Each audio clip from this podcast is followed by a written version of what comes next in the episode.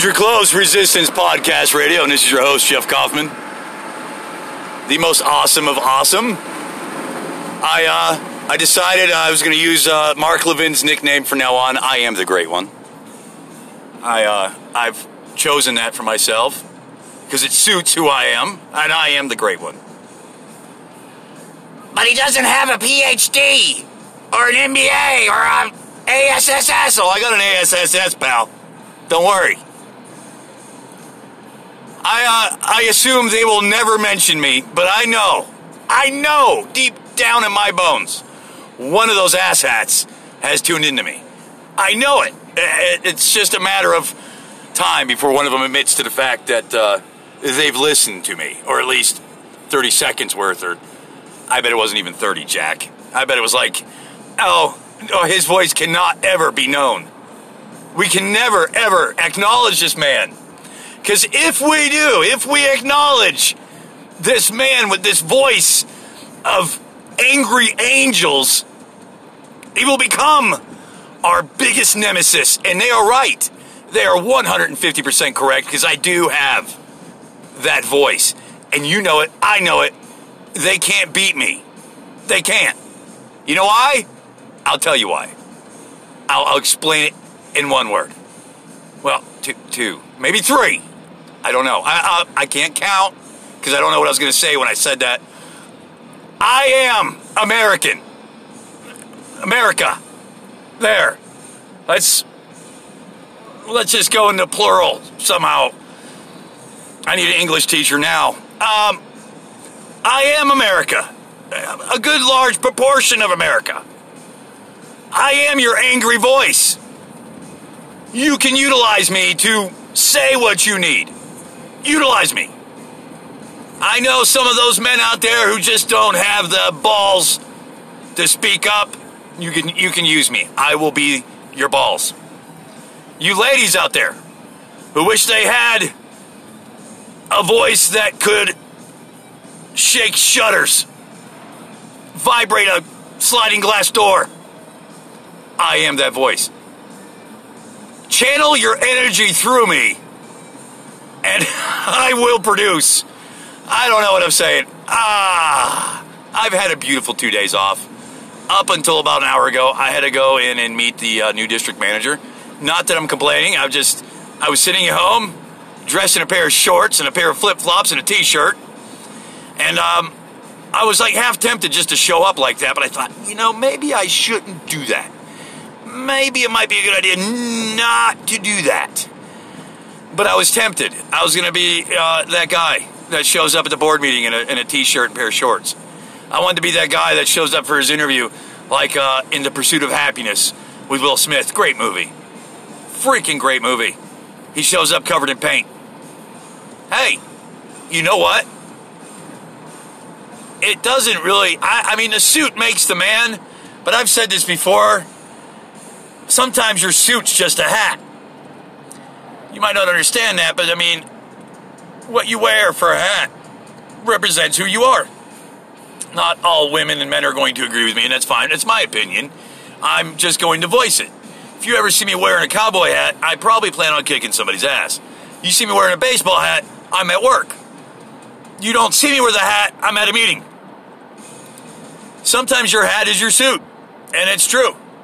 It's 150% correct.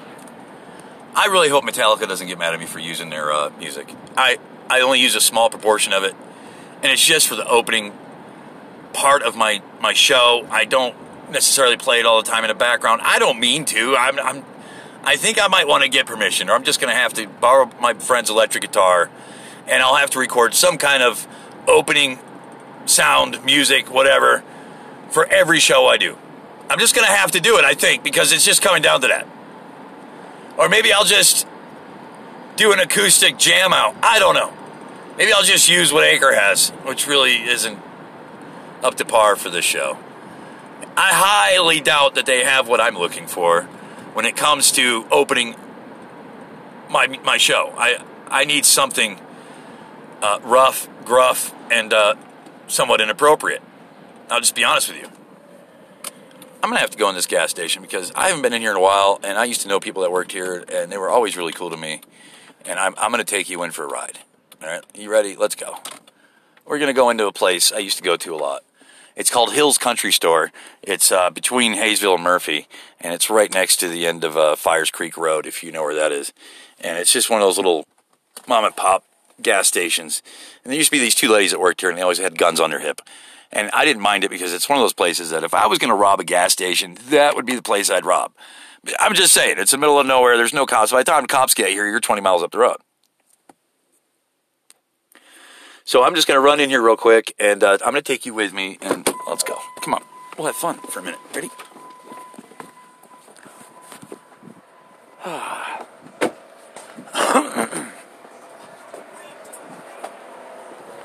How's it going?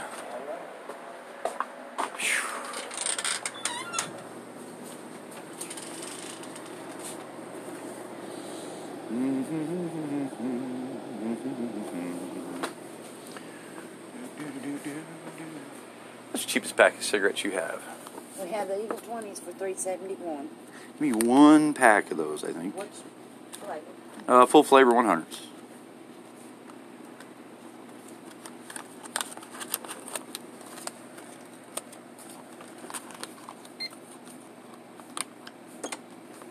Four dollars. Debit? Uh, it credit, debit, don't matter. Won't we just wait a second? Rick? That's fine. Yeah, he's slow. It's fine. I ain't rushing you.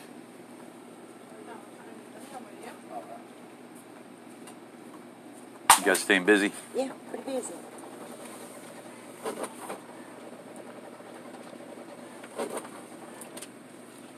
You have a great evening, man. Oh, yeah. Which one? This one? Yeah, this one's yours, see. If you don't want it, I can just throw it away. No, it's fine. Okay. You have a good night. How are you, sir? Good. Good. Good.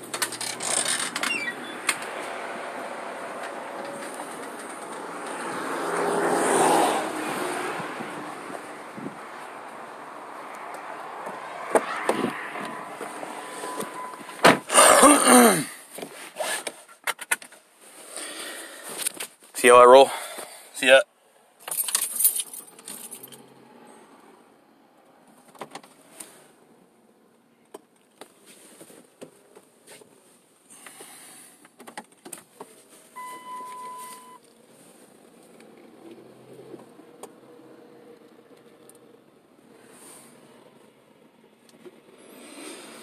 Oh.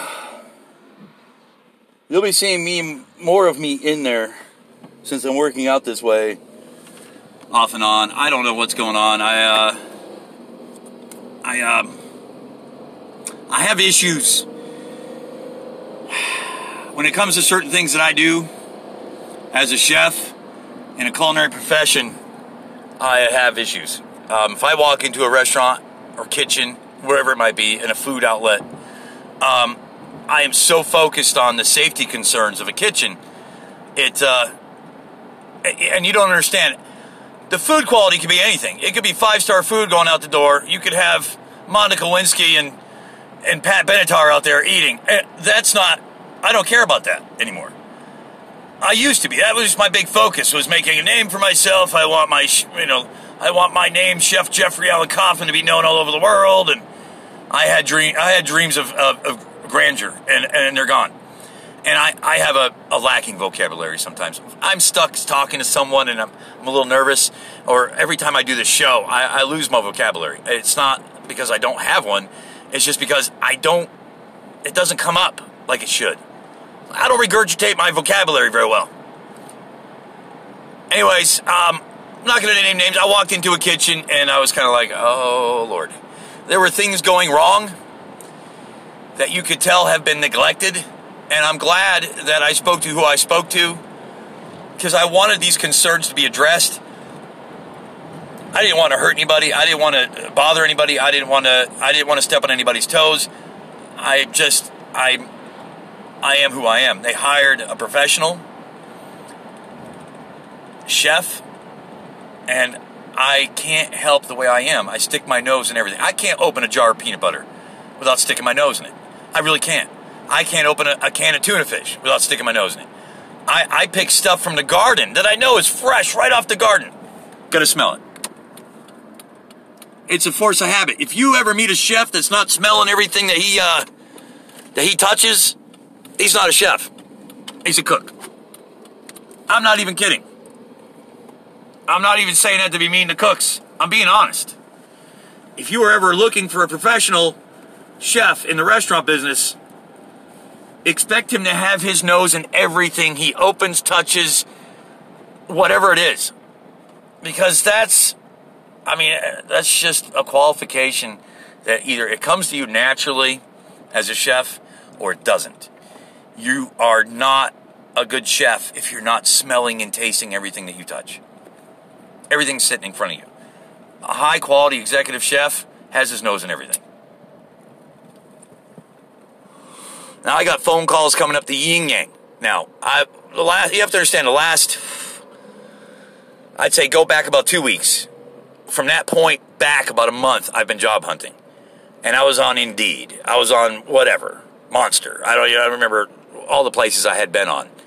Um, applying and applying and applying and, and, uploading resumes and uploading cover letters and emailing who and how and when, uh, just going apeshit trying to find a job, completely apeshit, living on you know whatever I could pull out of my ass, and now they're flowing in like like you wouldn't believe. But here's the problem for around here: a lot of this, a lot of these companies, especially high end restaurants, it's seasonal. Yeah, I'm to get a job, and yeah, I'm to work till about, oh, I don't know, maybe Christmas, maybe January, and then they're closed for what, three, four months? Because there's just no business here. The, uh, what they call leaf watchers, they all go home.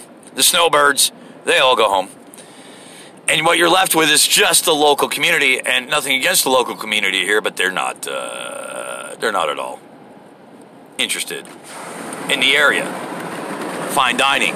They're not. They're looking for a good meal price on a cheeseburger. I mean, that's. I'm serious.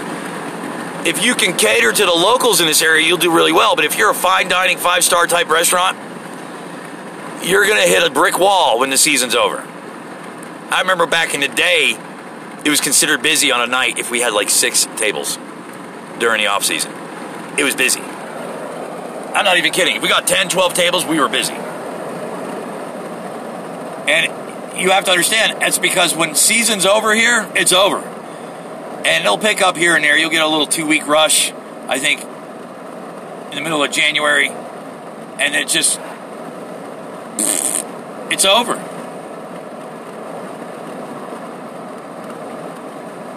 But having uh, been hired by this company to do what I'm doing, um, I hope they can understand how I look at my experience and how I have to be able to apply it to the job.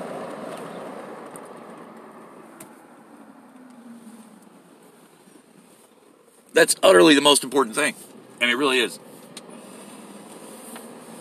I hope they can. I hope they can understand where you know the type of guy they hire. Because I'm not a kitchen. Well, I am a kitchen manager. I mean, that's part of your job as an executive chef is to manage your kitchen. But what they hired was I don't know how to describe it. Like sort of a Chef Ramsay slash Gordon Brown slash I don't know. Name a business tycoon besides Donald Trump. I I, I have it all. I'm the complete package, and I, and, and it, we're a rarity. And one the lady that's training me, she's a complete package. She knows she knows the ins and out of her kitchen like the back of her hand. She's she's like any executive chef I ever met.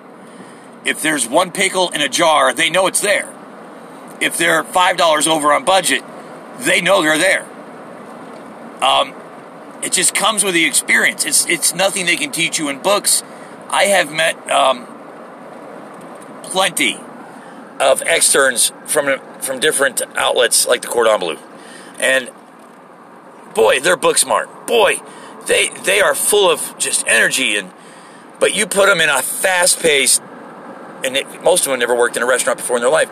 They just woke up one day and said, "I want to be a chef," because I used to love cooking with my mother in the kitchen, and that's great. I mean, I'm not saying that's a bad place to start.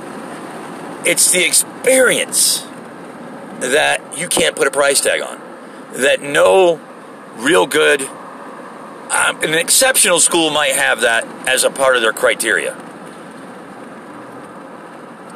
But no one can really prepare them. I'm, I'm just being honest. I have people that I remember an extern once who was just questioning me all the time, like, that's chicken satay. Okay. Yeah, I know. Well, how come you call it uh, chicken kebabs? That's not chicken kebabs, it's chicken. Oh my God. Okay, you're right. I don't know everything.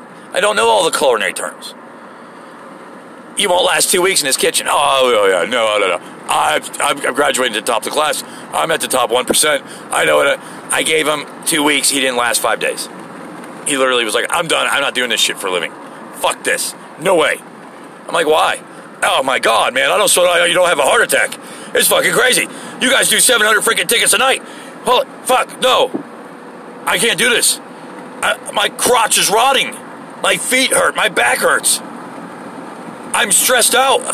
I can't read the tickets. I don't know how you guys read. I'm sorry, I, I gave you two weeks, dude. I, I figured you'd make it at least two weeks.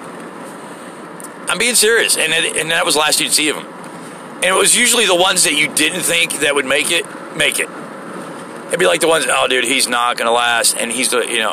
I remember this one big guy. I can't remember his name, but you remember of, uh, of Chef Prudhomme, just a big, giant, massive man, heavy, overweight. I thought, there's no way this guy's gonna make it. Paul, I think his name was Paul. I don't remember.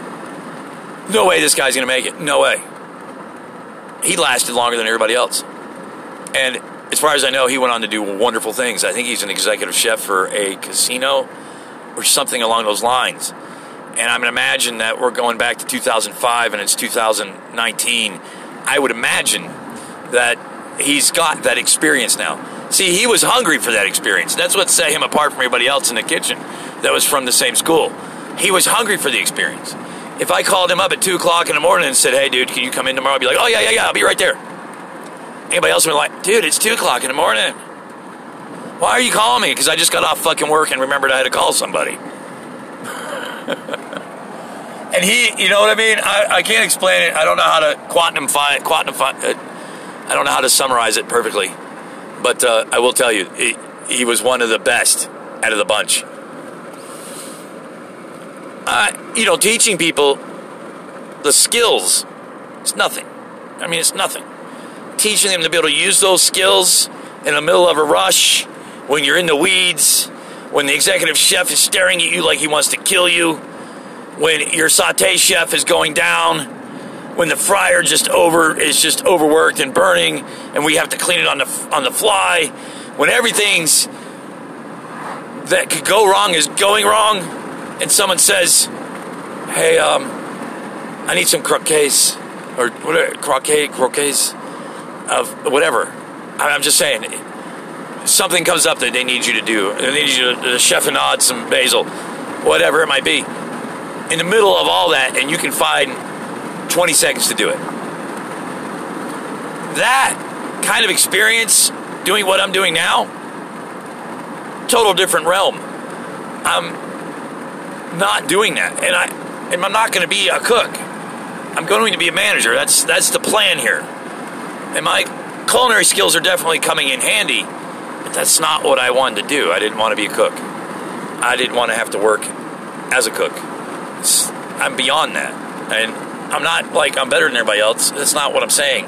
It's just I've, I've been beyond that position. I don't want to be a cook. I don't want to be a chef. I want to do I don't want to do great things with my skills and my abilities and my temperament in a position that will benefit from it. And I think what I found is a place where it might benefit. And I think I'm going to use it. And I think I'm going to do well with it. And I, uh, I'm kind of in a disposition because you can't use five star cooking skills in these type of settings. But I believe I can bring some of that squeeze some of that through the cheese grater into what I'll be doing. Institutional cooking is, is a no brainer. I mean, it's like cooking for prison. Not lying. I'm not. It's like cooking for prisoners. You, you make beans, you make rice, you make stuff. Nothing fancy. Everything has a name, but it's usually whatever it says on the label of the can. And I'm aware of that. You know, institutional cooking is what it is. It's, it's nothing glamorous. And it's definitely not something that a five star chef's going to look at and go, oh, wow, this would be great. Oh, yeah, yeah, yeah. Yeah, I can't wait to do this. It's not that. It's my my capacity for that. It's not over. I just don't want to do it no more. I mean, it's just I can do that at home for my kids and for my wife. I like I teach things to people if they need it. I'm not interested in doing that anymore. What it is for me is I, I, my body's beat. You know, I'm, I'm I'm 44 years old. I've been working since I, I literally since I was eight years old. I mean, I held fir- my first full time job when I was 11. So I've been working all my life, and my body's starting to show signs of it. I got pains in places. You know what I mean? I don't want those pains. I don't want to feel that anymore. So I'm, I'm looking at it a little differently now. I'm, I'm starting to take a different approach. Not that I want to slow down, because trust me, I'm not someone. Else, oh yeah, dude, I just want to be lazy. I just want to. Uh, I just want to sit on my ass and not do anything. No, I'm just at that point in my life where I'm like, you know, it would be nice to do something where I'm not killing myself. And that's exactly what I found. And I'm going to stick with it. I want this long term. I, I, I want to. I want to be that guy that they call up and say, "Look, uh, this kitchen in Montreal or something. Uh, we have this one restaurant. It's really, you know, this kitchen. It's really just not doing well. We really need your help. You know, my bags are packed. I'm gone. Out the door I go. Fly.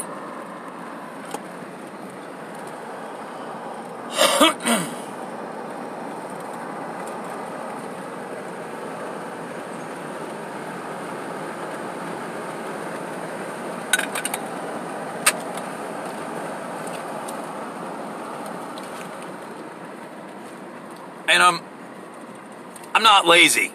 I'm just saying I want to slow down a little bit. I need to make more money, and I don't need to be killing myself to do it anymore. I've done it enough all my life, and I'm, I just need I need to slow down, and I need to do better, and I need a better life, and I need my life to more be focused on what I can do for my kids financially, and it's not cutting it around here. There's nothing around here. I mean, try finding a job around here that not only pays the bills but goes beyond paying the bills is impossible. Unless you have some sort of degree and it's a degree that's needed for something in this area good luck. Because there's nothing here. It's mostly rural. There's nothing. It's not a big city. There's no metropolis down the road where you can uh, go run around and, and, and get a good paying job. No. So what i got right now is like finding a freaking golden nugget in a rocky muddy bed of society. And I'm I am going to hold on to it tooth and nail. And I'm going to do whatever's requested of me, and I'm going to do a damn good job. Because I'm not lazy. You want to talk about lazy, though? I could tell you about lazy. I could tell you a story about lazy. I know lazy. I know it. I've seen it. I've smelt it. I've been around it. I know what lazy is. I was at the uh, a gas station down the road from me just the other day, and there was what appeared to be a mother and son. Son probably in his early mid twenties, mother probably in her late forties, early fifties, and she says to the woman, uh, Indian woman behind the counter, she says, "My son needs a job." And all of a sudden, the son's just like, oh, you know, like, oh God. And she leaves, and he's standing there. And the lady comes out from around the counter to talk to him, and she's just like, someone else takes over the register, you know. And she's just like, um,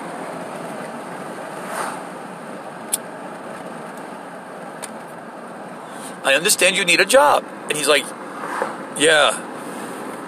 She goes, okay, well, tell me a little bit of your experience. He's like, ah, oh, I worked at McDonald's and uh, Pizza Hut. She's like, oh, okay, can you run a register? He's like, oh yeah, yeah, yeah. She goes, well, when would you when would you be interested in coming in to work?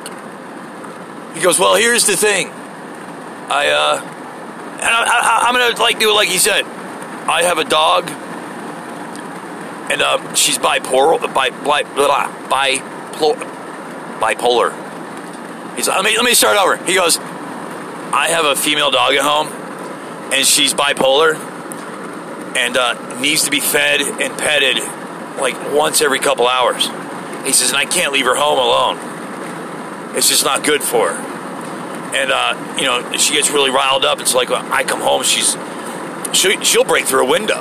You know, he's like, so unless you know, are you okay with me like going home every couple hours and like just checking on her, feed her real quick, pet her?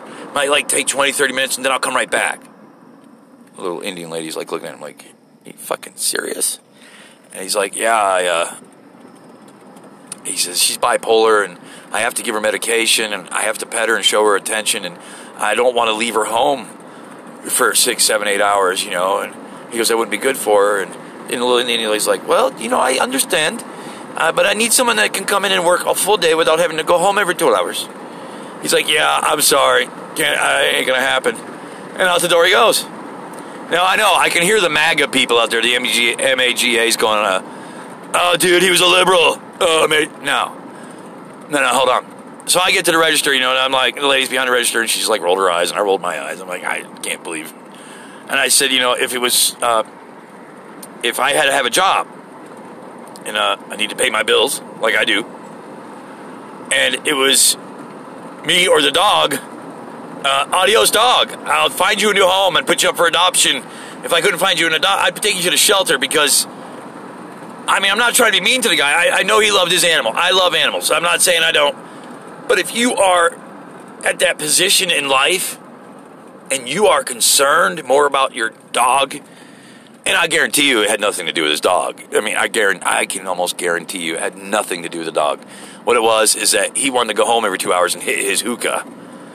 You know, smoke a little, smoke a little stuff real quick, and then come back.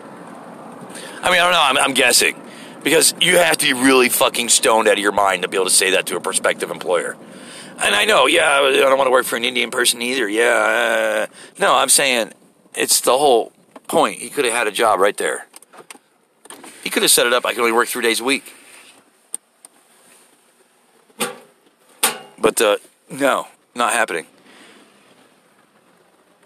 Not part of the uh, plan, apparently. His plan was just to sit on his ass. And that's what he wanted. I mean, it was just what he was looking for. And he didn't, you know, and I'm sure what the job probably paid $9 an hour, 850 I don't know. Whatever it was, it was probably more than McDonald's and Burger King. But the point is, he didn't want the job. And I know you're saying, oh no, dude, he had to be a liberal. He was one of them soy boys. So I get to the register, I get I get checked out and everything else, and I go out, and he's at the gas pump with his mother. Donald Trump, Donald Trump, all over the back of his truck. I know it was his because it, it definitely was a 20 year old something truck. It couldn't have been his mother's. It might have been his dad's. I don't know. But then I started to look, and he had a red hat on. It was it was on backwards. Oh yeah, MAGA hat. So I just want to let all you little maggots out there know that you guys who love to categorize lazy people and all this other junk as liberals, you know, um, I hate to tell you, I've met plenty, plenty, plenty of you Trump supporters who are the biggest crooks in the face of this planet. I'm on welfare. I can't work. I have a disability. But I'll mow my lawn. I'll mow my neighbor's lawn. I will move furniture. I will do this. I will do that. I will go and I will work underneath the table while I'm collecting my unemployment, disability, and welfare. And woohoo, we love Donald Trump. And you will find the most of them right here where I live in the South. They are masters of manipulating the system. They are masters of sitting back and going, I can't work. I've got a bad everything. And I just can't do it. And then go home, hit the hookah, you know, load their bass boat up on the back of their truck by picking up the fucking trailer and uh, go bass fishing.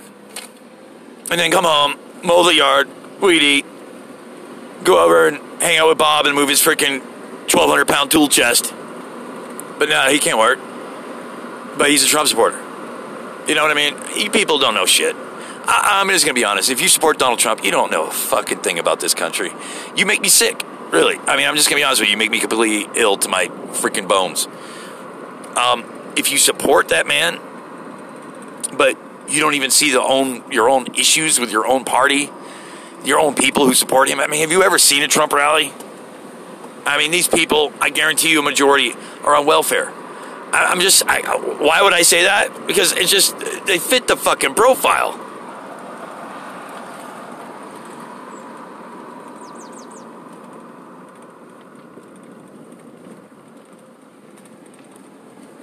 The difference between a, uh, a Trump supporter and someone who does not support Trump really isn't about party affiliation. It really isn't about your belief. It really isn't about anything. It's about the fact that you love this country and you see the fucking guy for what he is. And it's people like Mark Levin and, and Rush Limbaughs and, and Sean Hannity and, and Billy Mitchell and all these other freaking fruitcakes who are drilling propaganda into the minds of, of good Americans who actually believe the bullshit that they fucking tell you.